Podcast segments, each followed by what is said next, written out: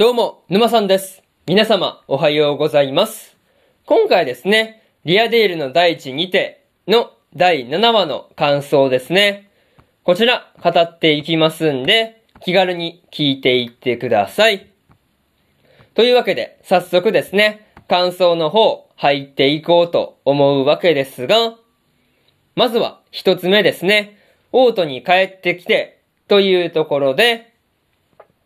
ケイナがフェルスケイロに帰ってきて、すぐにクエストを受けていたわけなんですが、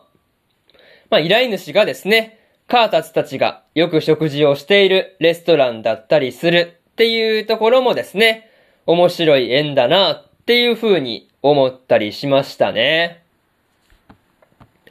それと、フェルスケイロに帰ってくる途中の川にですね、橋がかかっていたわけなんですが、その橋をかけたのがカータツだっていうことで、なかなか仕事が早いなっていう風に感じたところではありました。また、ケイリナやケイリックのことをですね、いい子だったっていう風に褒めているケイナを見たカータツがですね、ちゃっかりね、孫バカになっているっていう風なことを言っていたわけなんですが、でもね、実際孫が可愛いっていうおばあちゃんの目線であることに変わりはないのかなっていうところで、ついついね、笑ってしまったところでありますね。でもね、なかなかそれでもね、孫が可愛いと言っても、それを隠していたマイマイにはね、ちゃんとお仕置きはするっていうところの、メリハリというか、そういうところが面白いところでした。にしてもね、フェルスケイロに帰ってからは、エーリネやアービタからね、専属にならないかっていう風に持ちかけられたりしていたわけなんですが、引く手あまたであるっていうところが、微笑ましいところでした。そういうところで、まず、一つ目の感想である、オートに帰ってきて、というところ、終わっておきます。でですね、次、二つ目の感想に入っていくんですが、三人での旅、というところで、ケイナがロンティとマイの二人の同行を許可して、三人でクエストを受けに行っていたわけなんですが、ケイナ一人の時よりもですね、やっぱり三人で旅をしている方が、やっぱり賑やかだよなっていう風なことは感じたりしました。そんなクエストの道中で、ケイナが森の木々にですね、道を開けてもらったりしていたわけなんですが、ケイナがお願いすれば開けてくれるっていうところはですね、なかなか便利だなっていう風に思ったりしましたが、あれもね、何かしらのスキルだったりするのかなっていうところは、ちょっと気になるところでありましたね。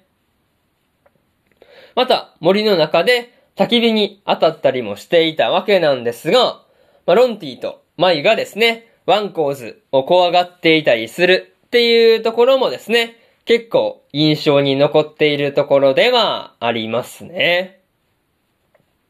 にしてもね、ケイナが作った温泉で、マイがスカルゴにね、思いを寄せているんだっていうこととか、マイが王女であるっていうこととかね、いろいろと明らかになっていたわけなんですが、スカルゴとね、マイのことに関しては、母としては干渉するつもりはないっていうところもですね、ケイナらしいなぁと感じたところでありましたね。そういうところで、二つ目の感想である、三人での旅というところ、終わっておきます。でですね、次、三つ目の感想に入っていくんですが、プレイヤー同士の再会というところで、ケイナがホーンベアをですね、蹴り一発で倒している頃に、冒険者ギルドの方ではですね、リアデイルのプレイヤー同士が再会していたわけなんですが、この時の再会のシーンをですね、ギルドの職員の人が苦笑いしていたりするっていうところはですね、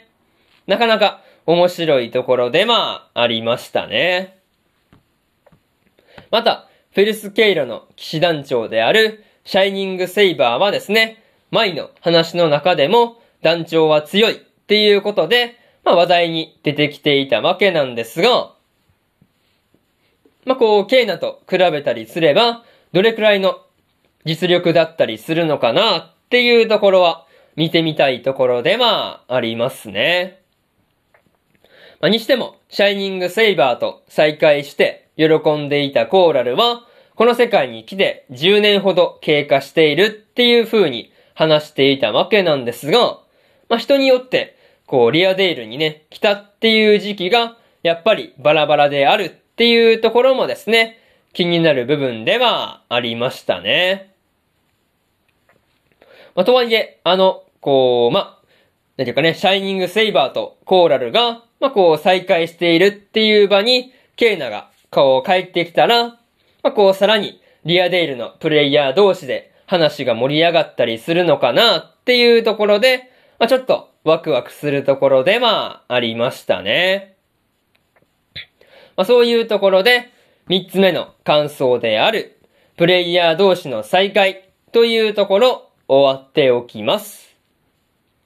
でですね、最後にというパートに入っていくんですが、今回はケイナがですね、フェルスケイロに帰ってきた後の話だったわけなんですが、デンスケやですね、マイといった、王族とかと関わりがあったりするロンティがですね、一体何者なんだろうっていうところは、やっぱり気になるところでありますね。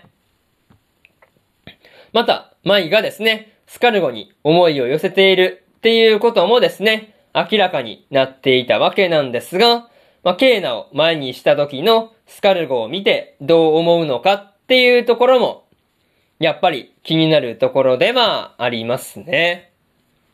それと、ロプスがケイナのポーションをですね、真似して作ったことで、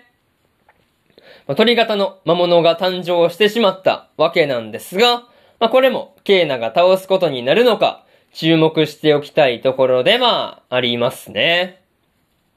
とりあえず次回の話では、ケイナがシャイニングセイバーやコーラルと会うことがあるのか楽しみにしていようと思いますというところで、今回のリアデイルの大地にての第7話の感想ですね。こちら終わっておきます。でですね、今までにも第1話から第6話の感想はですね、それぞれ過去の放送で語ってますんで、よかったら過去の放送も合わせて聞いてみてくださいという話と、今日は他にも3本更新しておりまして、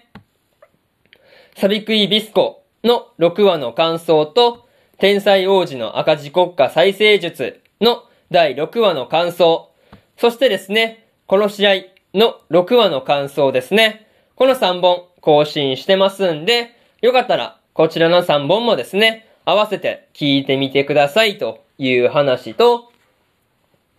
明日はですね、平家物語の第6話の感想と、9の7話の感想、そしてですね、ドールズフロントラインの7話の感想ですね。この3本更新しますんで、よかったら明日もですね、ラジオの方聞きに来てもらえると、ものすごく嬉しいですというところで、本日4本目のラジオの方、終わっておきます。以上、沼さんでした。それじゃあまたね。バイバイ。